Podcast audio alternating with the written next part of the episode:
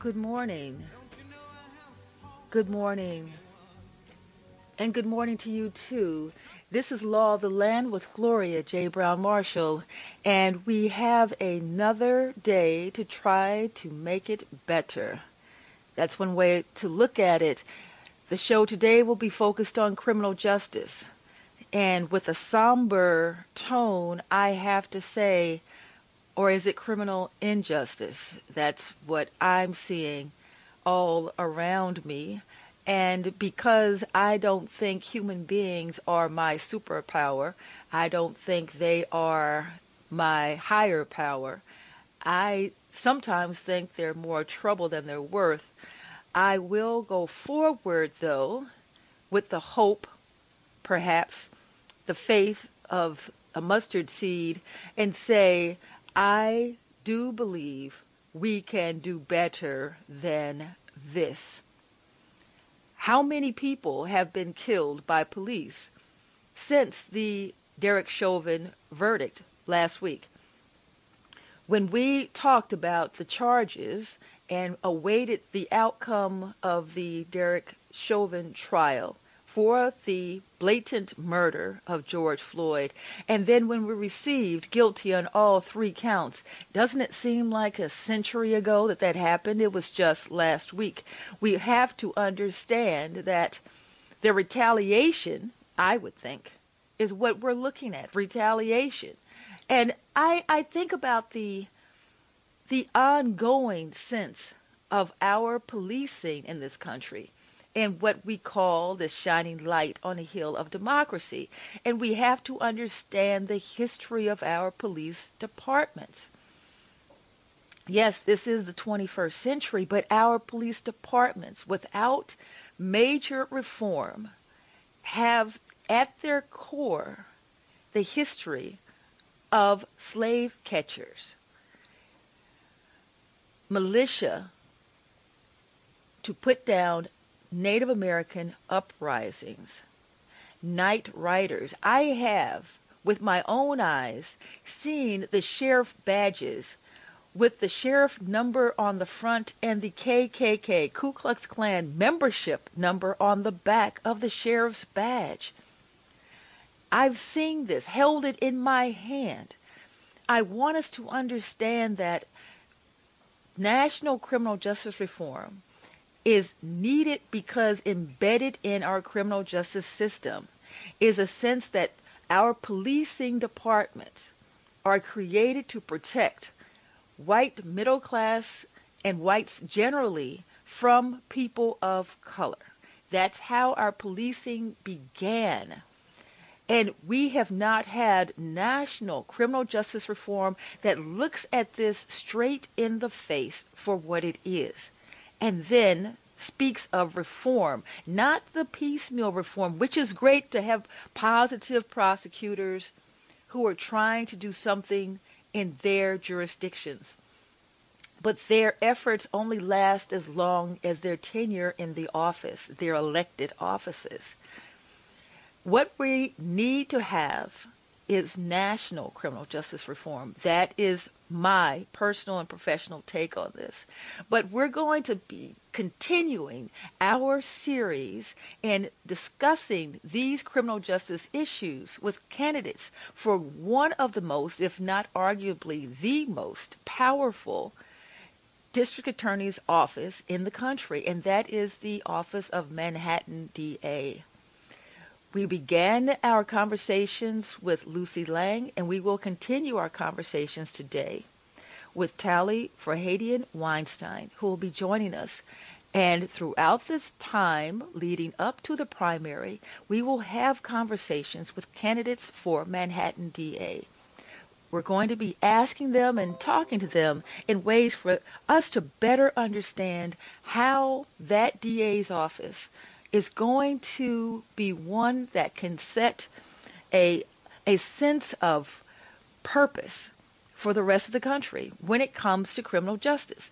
That DA's office is one just like the NYPD, the New York Police Department, that not only is symbolic of the most powerful office in the country when it comes to a DA's office. Our most powerful prosecutor, of course, is the U.S. Attorney General in Washington, D.C. But when we come to these local DA's offices, we have to understand that New York, because of its principal place in the country economically and culturally, as well as in the area of criminal justice. We set the tone for the rest of the country.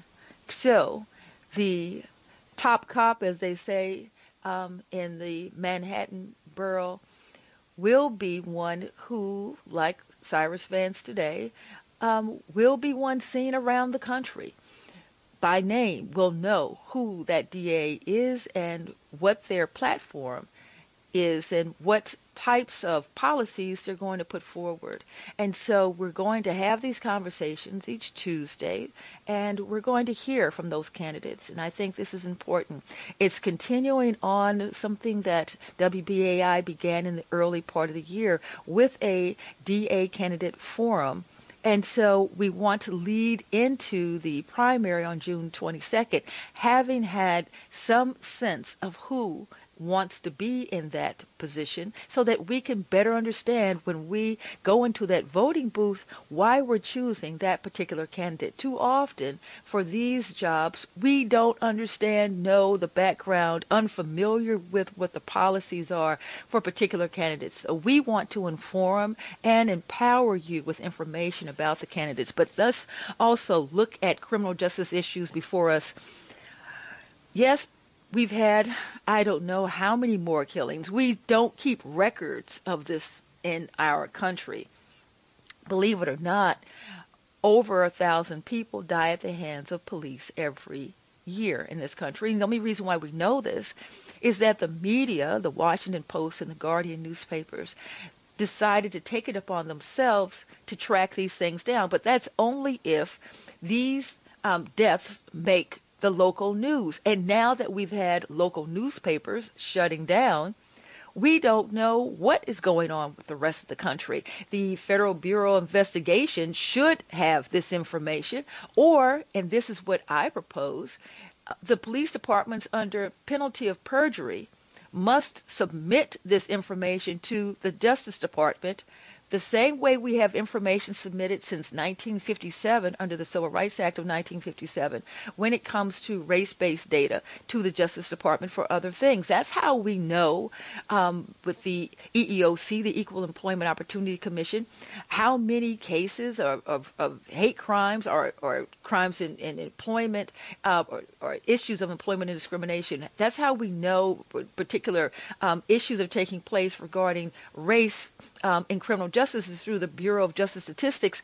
We keep race-based data. We keep race-based data regarding education. And so we don't have this race-based data. We don't have data at all that is consistent when it comes to the use of force by police departments that end in death. And I actually think we should have data um, that is consistent with the use of the drawing of the weapon or the use of the weapon of police officers. When they draw their weapon, um, there's a record in the police department when they draw the, that weapon. Why is that weapon that that that data not um, data that the Department of Justice has? These are the types of questions I've had. These are the type of questions I've raised in the media myself. But so many of us feel so frustrated because as often as we say we're going to do better as a nation, we're going to work on this. Uh, President Biden says he's going to work on it. We're looking at stalled uh, national reform in the legislature legislative branch uh, passed by the House and still languishing in the Senate, the George Floyd Justice and Policing bill. And at this time, as this happens, we're looking at a case in Elizabeth City, North Carolina, that the Andrew Brown Jr.'s family is calling an execution. It we believe uh, we will have trickles of, of information as we've had with all of these cases, trickle here and a trickle there, protests ne- needed for us to get what should be rightfully ours as taxpayers. The bullets, the guns, the training to use the bullets and the guns, all of that is paid for with taxpayer money. And yet the video cams that we were supposed to receive, and I say we, meaning our communities writ large, were supposed to receive, we were the ones who demanded the video cams. And yet, when the videos are working, we can't get access to the video itself.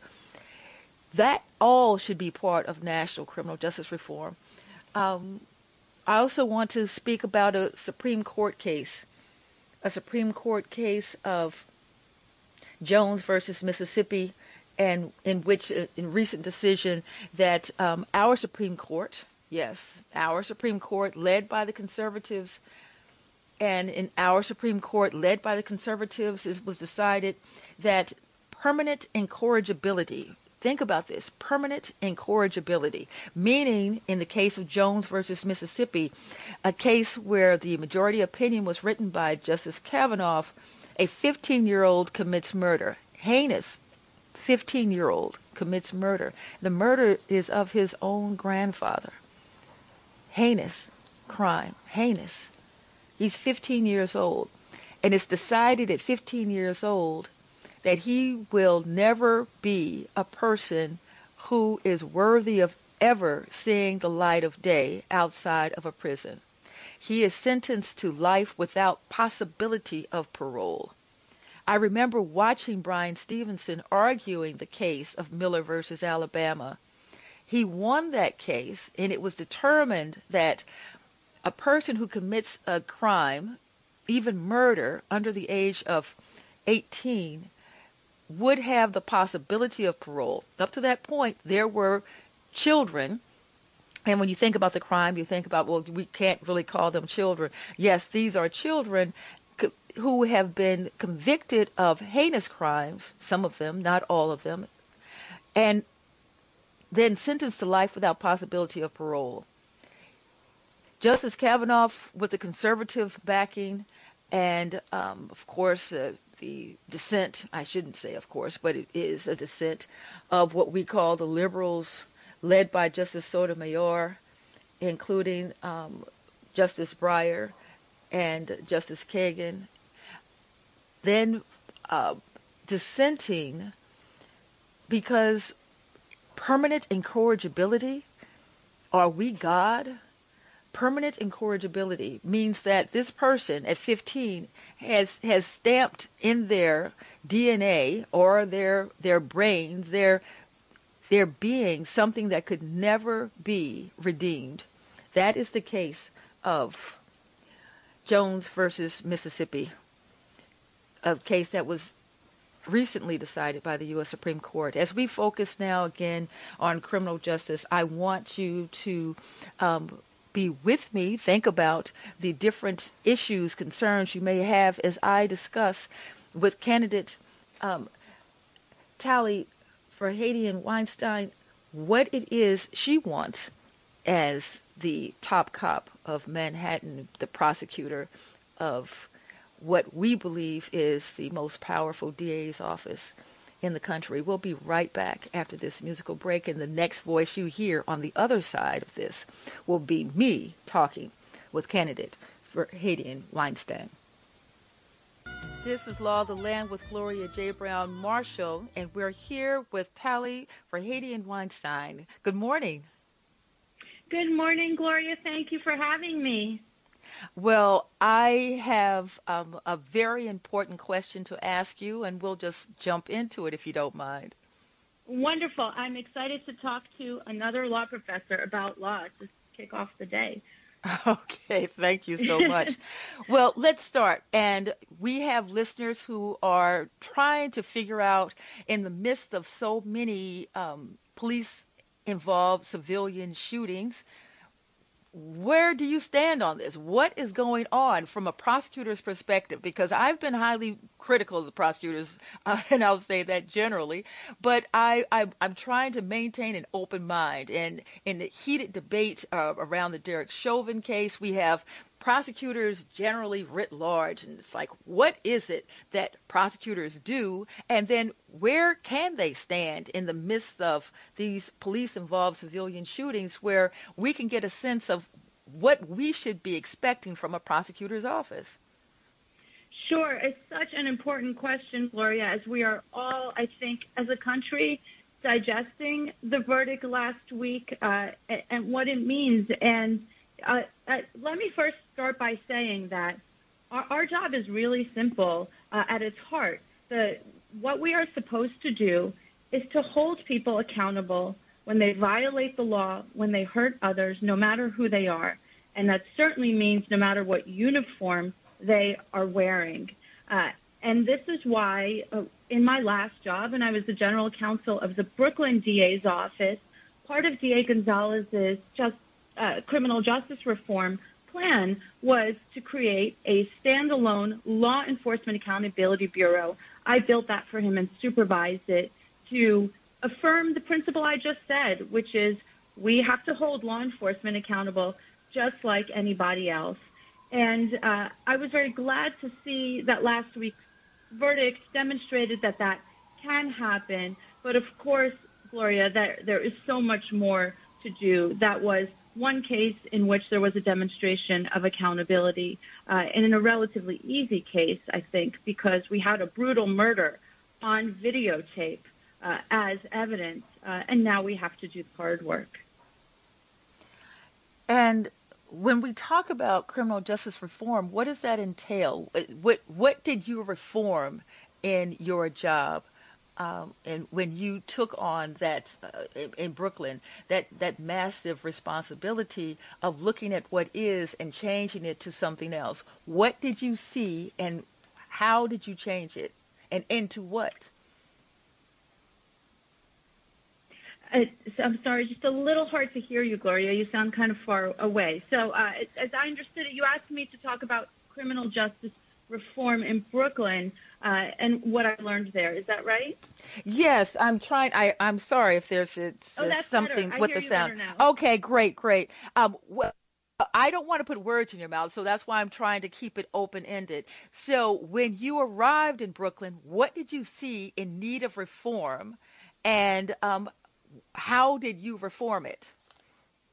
Sure. Uh, so, uh, you know, what we were doing in Brooklyn was, I think, part of uh, a national phenomenon to look at local prosecution and uh, reckon with a couple of things. First of all, uh, so many cases were being brought, you know, all around the country. This continues to happen that are just not making anybody's lives better. That don't seem to be advancing public safety, which of course is the whole point of this job.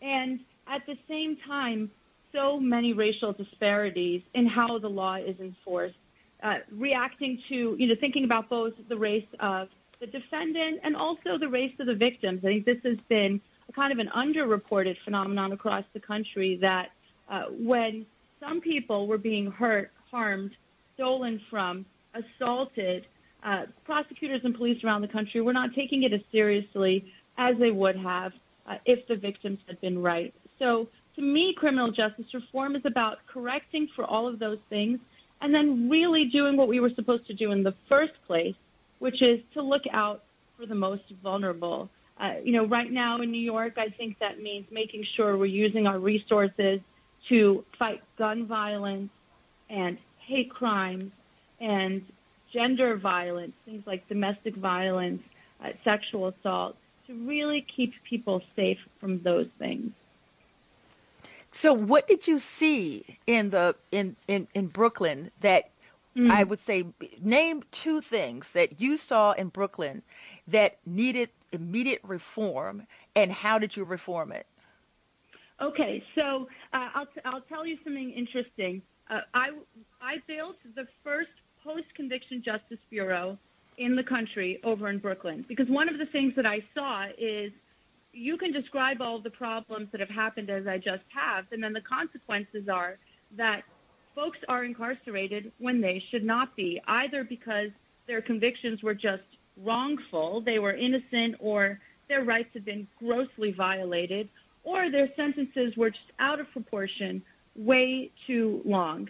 Uh, so we built a bureau to say this is part of a prosecutor's job is to think about people who are incarcerated and to do right by them and to do justice for them. So one of the things that we did when we saw that these sentences were so long is to think about parole differently. And, you know, Gloria, this is particularly on my mind because of the Supreme Court's decision in the life without parole case this week, uh, which is uh, so divergent from what we tried to do, which is to, as best we could, go back to people who had been really young in New York when they had been sentenced to really long prison terms, uh, and to, it, it, if possible, to even go up to meet them and to say, does this person need to be incarcerated in, anymore? We know that uh, when people are young, they're, when they commit a crime, there's so much capacity for change, uh, and it, it doesn't make sense to just warehouse them in prison forever. And and if you would just name one other thing, so that's it. We we know we have the Jones versus Mississippi Supreme Court decision, um, but I'm trying to also figure out um, when you're looking at the Manhattan DA's office, is there mm-hmm. something in particular that comes to you that says and, and looking at their website, for example, and I and I'll, I'll, clarify. That's why I said I don't want to put words in your mouth. But for example, sure. the the Vera Institute um, took on a study about 2010, 2011, in which they looked at the DA's office in Manhattan and tried to find what could be systemic issues that they could address around the issue of mm-hmm. race. And on their website, they're looking, for example, um, in in pre-trial detention, and it's and I and I quote: Black and Latino defendants were more likely to be detained at arraignment, and Asians mm-hmm. were less likely to be detained than white defendants. And plea bargaining. Overall, black and Latino defendants were more likely than white or Asian defendants to receive a sentence offer, including a jail or a prison term, as opposed to non custodial offers such as community service. Um, when so people are actually looking at the, the breakdown, the systemic breakdown of what is taking mm-hmm. place in these offices. And for sentencing, compared to similarly situated white defendants, black and Latinos were more likely and, and Asians less likely to be sentenced to imprisonment. So if we have, for example, in sentencing, um, black and Latinos were more likely and Asians less likely to be sentenced to imprisonment, that black and Latinos are more likely compared to Asians and whites um, to be sentenced, what are we then seeing within a DA's office, and this is the Manhattan DA's office study, the Vera Institute study, in the behaviors of the prosecutors themselves? My mm-hmm. concern is that the, the focus, and it should be, on those people who are arrested or you know, um, sentence and those unduly long sentences. But what are we doing differently when it comes to a prosecutorial discretion that is giving rise to these things? How sure. are we going uh, to change the prosecutor's behavior? Mm-hmm. Uh, Gloria, we have to do more than one thing at a time. So uh, certainly these things are not in competition. We we have to do something about folks who are already incarcerated, as I've spoken about. Mm-hmm. By the mm-hmm. way, we went back and looked at the first 25 exonerations in Brooklyn, and 24 out of 25 of them were black or Latino. Uh, so, uh, you know, this work is about racial justice at the back end and at the front end, of course. But I agree with you. You know, part of why we reckon with our past mistakes is so that we don't repeat them. And those disparities are something that we thought about in Brooklyn every single day. And I think this is why it's so important to track with precision are we producing disparities? Are our prosecutors and our police, when they make arrests, bringing implicit biases into their work uh, that we have to train people differently for? You know, and part of how we train them differently in Brooklyn was to to force everyone to take a really hard look at the consequences uh, of of allowing these systems to just sort of go on without a reckoning. And uh, one of one of the critiques that we have seen when it comes to the the role of the police department and the prosecutor's office is that they work hand in glove so closely that sometimes the prosecutors can become blind to their implicit bias for protection, I would say, and that that's a strong word of police. This understanding that the police officer's job is hard and this relationship they have has a tendency to make outside people distrust the, the role of the prosecutor mm-hmm. when it mm-hmm. comes to a, um, police involved civilian incidents.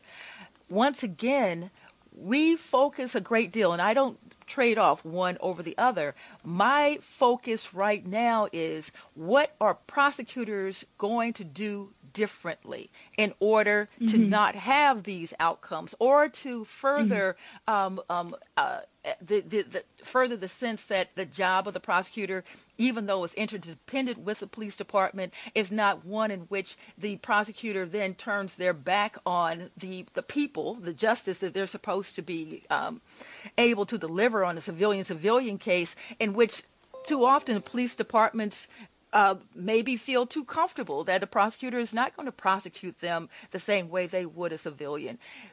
Uh, mm-hmm. This what mm-hmm. the Derek Chauvin case did was make us look at the prosecutor's office and the behavior of prosecutors in particular prosecutorial mm-hmm. discretion. And I think across the country, we're starting to see um, jurisdictions and, and, you know, whether or not it's the city or the state saying, do prosecutors deserve the type of immunity that they they have.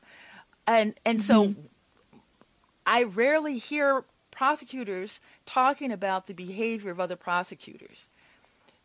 And so my concern is in national criminal justice reform, what is the role of reforming the prosecutor's office? Mm-hmm.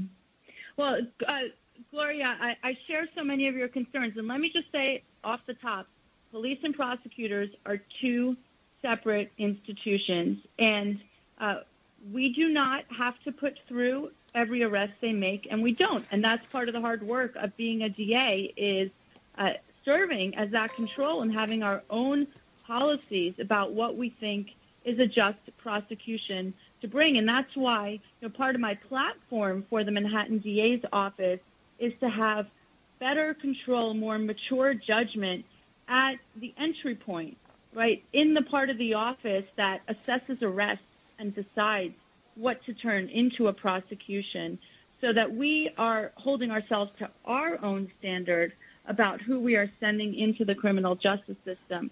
And, uh, you know, you also said something in there about uh, police just sort of feeling comfortable um, and thinking that there's a different set of rules that applies to them. And I reject that. Actually, in this Law Enforcement Accountability Bureau, that we put together in Brooklyn, uh, one of our priorities was to prosecute police officers for what some people call, you know, casually testilying, saying they saw something when they didn't see it. So we brought false statements prosecutions. We brought uh, a tampering with evidence charge that I don't think anyone had ever brought before um, against a police officer because, you know, that's wrong when anybody does it but it's particularly degrading to trust in the criminal justice system uh, if one set of people uh, can can lie and another cannot. And we're talking with um, Tali Farhadian Weinstein, law clerk for Judge Merrick Garland, now U.S. Attorney General, law clerk to uh, Supreme Court Justice, the late um, Sandra Day O'Connor, with an endorsement from um, Eric Holder. Um, background from uh, General Counsel of the Brooklyn District Attorney's Office. Um, there's so much that you have here in your background of what would make you a great lawyer. And in any case, uh, why did you want to be a prosecutor? Yeah, you know, I uh, I only have ever really wanted to have one client, Gloria, which is the people. uh, which is the people of the United States and the people of Brooklyn and the people of Manhattan. And I think it's just the greatest privilege to stand up for them in court. And I also think that the prosecutor is a very special kind of lawyer because our job is to do justice. And that means that we get to decide if a prosecution, if a case should exist at all. Uh, and, and that decision, the discretion, uh, is to me, you know, the, the place where uh, I can do the most meaningful work uh, to make sure that we are shaping lives for the better and not for the worse. Uh, and that prosecutors are really standing up for people and not against people. And having said that, if you do find the prosecutor is operating with implicit bias, if you do find the prosecutors are favoring police officers and turning a blind eye to their behavior, what do you think the consequences should be for those prosecutors? Mm. Well, you know, I, I, I think that we have to have a just culture in these offices where we are investing in training our prosecutors, setting them up to do justice and to succeed. And when there is misconduct, let me be totally clear, uh, there's I have absolutely no tolerance for that. Uh, so uh, I, you know, I absolutely think that you know you can't you can't have uh, people who are unethical in their approach, who aren't trying to do the right thing, uh, doing this in- incredibly important uh, work and bearing this great responsibility. And so, what should happen to them? Well, it, it, it, well, they can be fired. First of all, I mean that's the thing about you know the district attorney's office uh, has about 600 lawyers in it, and it is within the district attorney's total discretion uh, as as to what, who ought to be working there. But you know, I also you know, one of the things that um, I did in Brooklyn, which I think is so important, uh, is uh, as general counsel, I was the ethics and professional responsibility officer. It meant that anyone in the office could come and say, uh, I have a question. I'm not sure what the right thing to do is here, or I'm getting conflicting advice, or I wasn't trained to make this decision. Uh, and I think that that's just so important uh, to have that kind of resource and that kind of guidance. Uh, it, you know, just like we want our police officers to be trained to do the job well and to succeed. Do you think that an office of ethics and responsibility should be something for all district attorneys to have uh, across the country? Uh, uh, something like a internal affairs for the prosecutor's office? Yes, uh, absolutely. Because uh, uh, look, we'll hold people accountable when they commit misconduct after the fact, but it's so much better if we prevent it from happening in the first place uh, by by having somebody uh, who can guide, who can guide assistant district attorneys uh, on how to do the right thing, on how to make good choices, ethical, fair, and just choices. Um, I, I, know we're down to our last moment together, uh, but I, I'm going to circle back because this is something to me that's crucial. We have such a focus on um, police accountability, and in mm-hmm. even the the George Floyd uh, Justice and Policing Act and our bill, and so much of this this call for a change in police behavior, even defund the police, focus on police conduct. However, I have argued and continue to argue that it doesn't matter what the law is if the prosecutors don't prosecute prosecute, and that prosecutorial discretion um, is something mm-hmm. that we need to focus on, and that's why this this issue of immunity is now one that's been hot, hotly debated most of this legislation that's proposed and most of the people who focus don't understand the relationship between law and prosecution. You can have a law, but if the prosecutors don't prosecute, then what good is the law? And that's why I keep circling back to what changes are going to take place in the prosecutor's office, especially arguably the most powerful DA's office in the country, the, the Manhattan DA. What is the policy or the, the symbol that you are going to bring forward for the nation to see when it comes to what we do with prosecutors who behave badly. Mm-hmm. Gloria, prosecutors who behave badly cannot work for me. Uh, let me be super clear about that. And, you know, it's interesting, as you know, in New York, there have been some attempts to set up an external commission, uh, you know, two prosecutors' offices that uh, allow people to bring complaints uh, outside of the office, right? To have some independent person make an evaluation of whether a prosecutor committed misconduct. And I, I think that you know, the way that it was proposed and set up in New York earlier didn't make sense, but I agree with the core concept. Uh, you know, all of us who have public trust, all of us who have public trust, have to be held accountable when we violate that trust. And um, are, do you support the George Floyd um, Justice in Policing bill? Yes. Is there anything you would yes, like to add to it? It's an excellent piece of federal legislation. Is there it, it, but it doesn't speak to the prosecutor's office. Do you think that there's something that we should be doing differently when it comes to data collection and um, and police involved civilian civilian deaths? I I think that transparency is so important uh, in all of the areas that we've talked about today, Gloria. Yes, absolutely. I mean, uh, we talked about racial disparities.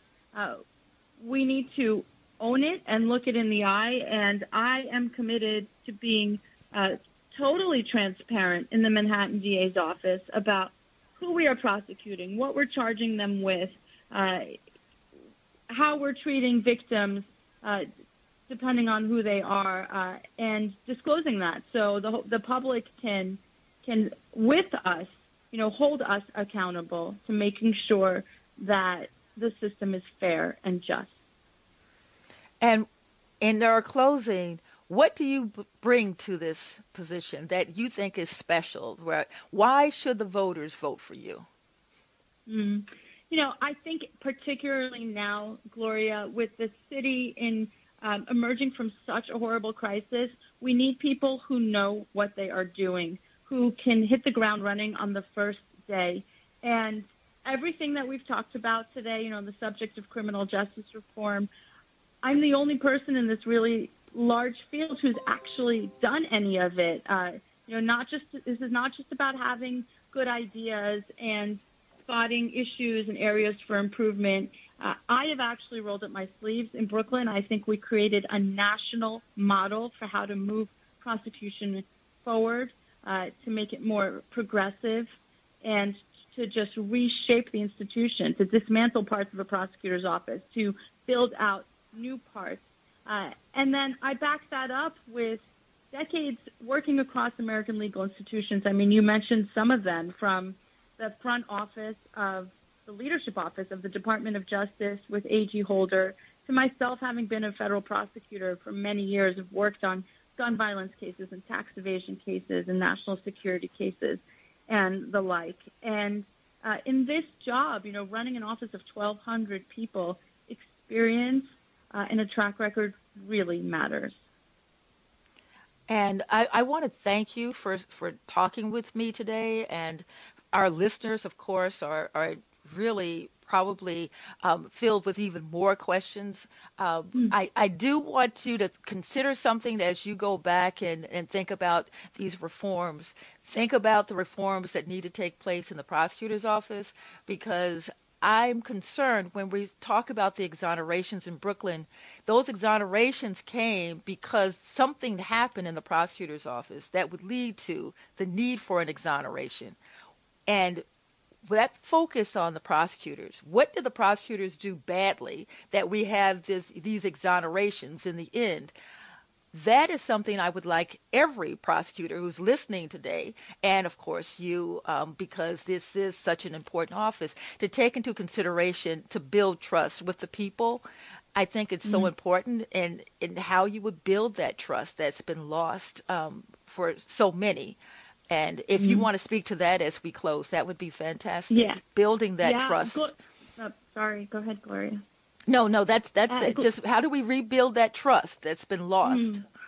Mm. Well, Gloria, I couldn't agree with you more. And actually, I hope every prosecutor and everyone who's listening will take a look at the report we wrote called 426 Years about those first 25 exonerations, where we lay out in detail what went wrong, what prosecutors did wrong, what police did wrong, what judges and defense counsel and other actors in the system did wrong to allow these travesties of justice to happen.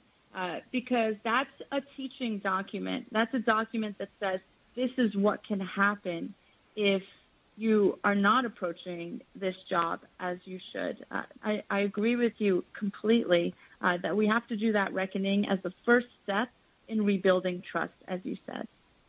Well, I thank you so much, Tali Farhadian Weinstein, for joining me. She is a candidate for Manhattan DA, and this is a continuation of our series, speaking with the candidates for our nation's top DA office. Thank you so much.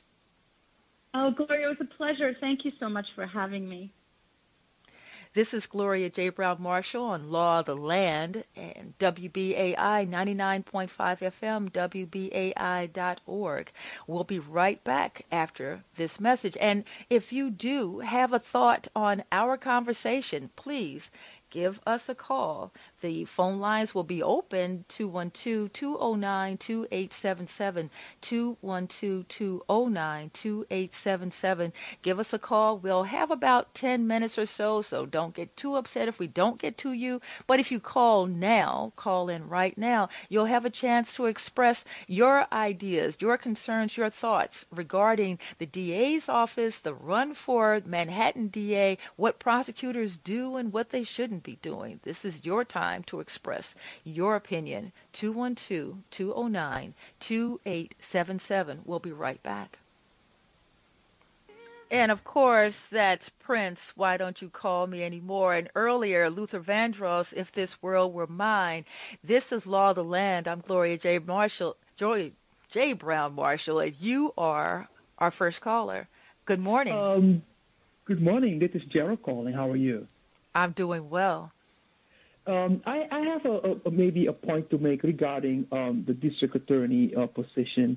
Uh, looking at the case, the ex-officer, Officer Chauvin, his case was well presented by the Attorney General of that state. However, the Attorney General, he was a former uh, congressman, so he came from that position and came back in his community and represented the people of the state. Most of the time, we have people that are running for those offices, but they use it as a stepping stone to go higher in office. Mm. And sometimes they don't even care about the community. All they care is building their resume, building their resume to use that to get to a point where they can perhaps retire, get a good pension, and move on with their life. So I think the, the, the prosecutor in the Chauvin case is an example of how the, the, the state can use their resources to fight the injustice in not only the black community, in the whole state that they represent. That is a very good point. Thank you. Thank you so much and we're uh, discussing the DA's office. We were earlier having a conversation with Tali Farhadian Weinstein, and she is um, one of the lead um, candidates for Manhattan DA. The, the district attorney's office in Manhattan is the most powerful um, local DA office in the country. New York City being, you know, this uh, great, uh, powerful city that it is, of course, the DA's office would also be powerful as well. And it's a symbolic office because it, it is one that sets the tone for the rest of the country and, and can, um, through reform, show the rest of the country how we should reform our, our prosecutor's office. And uh, we have another caller on. This is Law of the Land with Gloria J. Browne-Marshall. Good morning. Oh, hi. Is that me? Yes.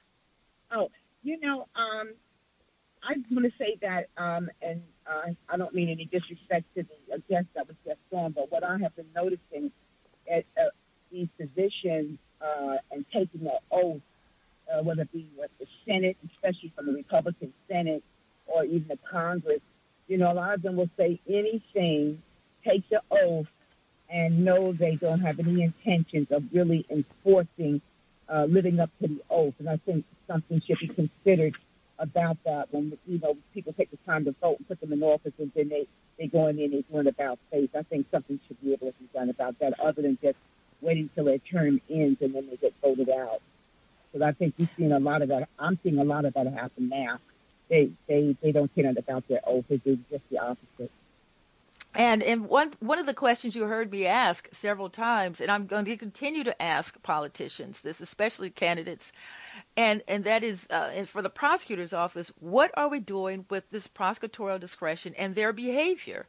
What is the punishment for prosecutors? And I think this is the, um, the, the, the seed that I'm planting in the minds of people that we've got to do something about these bad prosecutors. We focus on the police. Yes, we we need to do something about these um, bad police officers, the ones who are doing these things. But what about the prosecutors who are supposed to be enforcing the law?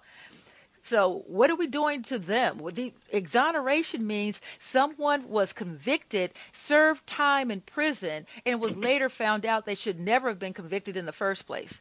That's what an exoneration means. And so, for them to serve that time in prison means that those prosecutors did something that they were not supposed to do, probably something illegal. And so, if that's the case, do those prosecutors just get their pensions? They retire, they go on with their lives? What is the punishment for having taken the lives of these people over the years they served in, in prison where they shouldn't have been serving there?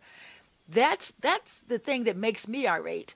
Uh, it, what what are we doing with the police officers um, who are not being prosecuted, sending the message that you're not above the law, and what are we doing with prosecutors who allow the police officers to get away with these crimes? But um, yes, I, I, but thank you so much for joining me. And we have time for one more caller. And if they are on the line now, this is Law of the Land with Gloria J. Browne-Marshall. Do we have another caller? Yes, you do. I want to run it down real quick. Good morning, Gloria. Okay. How um, are you I doing? love the shows all the time. Yes, I'm fine. Thank you so much. But I'm not. I'm, I want to be out of here too. It's ridiculous that we have to do the twenty-five dollar thing for the show you support. I'm gonna send fifty dollars, you know, seventy-five dollars um, today for your show. But at the end of the day, I don't have enough twenty-five, fifty, seventy-five dollars or hundred dollars. I want Green Street. I want um, guns and butter and roses or whatever, guns and butter. It's ridiculous. So we should be able to send our money, be um, you know, revolver thing buddies. But at the end of the day, at least make certain, at least to say, okay, what are your other three suggestions or top shows? And it's hard to say top shows so we got Gary and them, but we I don't say them because I know he's he's a staple there. But the bottom line is that has to be changed. So can you make that, or hope Michael hears or something? It shouldn't be just twenty five dollars for the one show. It's ridiculous. The programming is excellent, and we should be able to, without twenty five, fifty, or hundred dollars, whatever, um, be able to state or at least make a um, recommendation for other shows. That's first of all. Second of all, thank you for this show, and you're always on this this matter and so am I. I'm a former law enforcement officer, a New York State correctional officer. I work for Eric Adams as his um, constituent liaison, and I'm doing other things. However, I want to say that um, this is a crucial point that you're always on, and I'm on it, and maybe we can do something. Um, and we, you and I have talked too, also over the phone and everything. Um, but yeah, so I'm not going to go on further, and I am speaking kind of fast. Hope you're, you're getting this, but I'm just saying, um, this is a crucial thing. And, and, and she was sort of reluctant at times. She said, oh, they can't work for me. Look, say they're fired. Say there'll be a six-month investigation or some other extensive investigation with three months or six months with no pay. Things like that make people think about working in conjunction with police officers and say with a, with the possibility of termination at the end of that investigation. But no pay means no vacation. You're not going to get three months to vacate six months to vacate. You, when you take that money, Gloria, pen investigation. Know why? Because your position, your decision is crucial, and it's people's freedom, lives, job opportunities, things like that that they're losing. So in life and, and liberty, and, and then when they're in there, it's not just about, oh, I lost my freedom. What are they subjected to while they're in there trying to survive in prison? So, and that was the same thing. So what I'm saying is this. We want some people that's going to come out and understand this and put their mouth because I was feeling her that mm, I'll, I'll look into this lady, but when I didn't get that, and I'm gonna I'm, yeah, keep pushing it, keep pushing them, um, Gloria, because I want to hear somebody say, we'll open up investigations if we find a bad prosecutor. Bottom line, get the bad apples out. If not, then you're just as guilty. Amen. Or, or not maybe not just that, but you're certainly complicit, and we don't want that. You have the authority, then use it. The people are putting you in there, so you keep those underlings, 100, 120 people under her, or whatever the amount was, 1,200 people. You keep them in check. You have the power. Use it, and don't be afraid. If you are, then stand back, stand down. You don't need the job yet. That's eh, I, I'm so glad you said that, and and I'm I'm so glad that we had a chance to have these conversations. We're going to continue to have the conversations with the candidates, and and that is just the point. You said it so well. Thank you so much. We're out of time. I'm being given the signal, so I've got to to close. But that is a great way to close this show. Thank you so much. This is Law of the Land with Gloria J. Browne-Marshall. Today we had a continuation of the series of conversations we'll have with the, the candidates for the the office of district attorney for Manhattan, uh, you know that uh, we will do the best we can to inform, to enlighten, to empower. And as we go forward, please stay safe. I do want to confess, I guess, admit, and I told you I would tell you if I received the vaccine. And I did. I took my Pfizer vaccine Friday, first shot. Um, I didn't see enough people with masks on. Um, you know, it was very difficult because my mother passed away from complications from the second Moderna um, vaccine, uh, vaccination, I should say. Um, still very, very painful. So many things happened. Um, uh, as uh, many people have said, and Dr. Fauci has mentioned, um, taking the vaccine, especially Moderna, and having um, blood thinners, heparin in particular, disastrous effects that people are not uh, aware of. And so I, I do have to um, give you that information. You've been with me throughout these years. You know uh, many things that I have gone through and my personal losses. And so I have decided and did decide to take the, the first Pfizer vaccine. And I thank those who have contacted me when I was trying to make my decision around that. Um, I will keep you up to date um, regarding um, how I'm doing. So far, so good. But um, we've got so much to talk about, and we have to wait until next week because our time is up.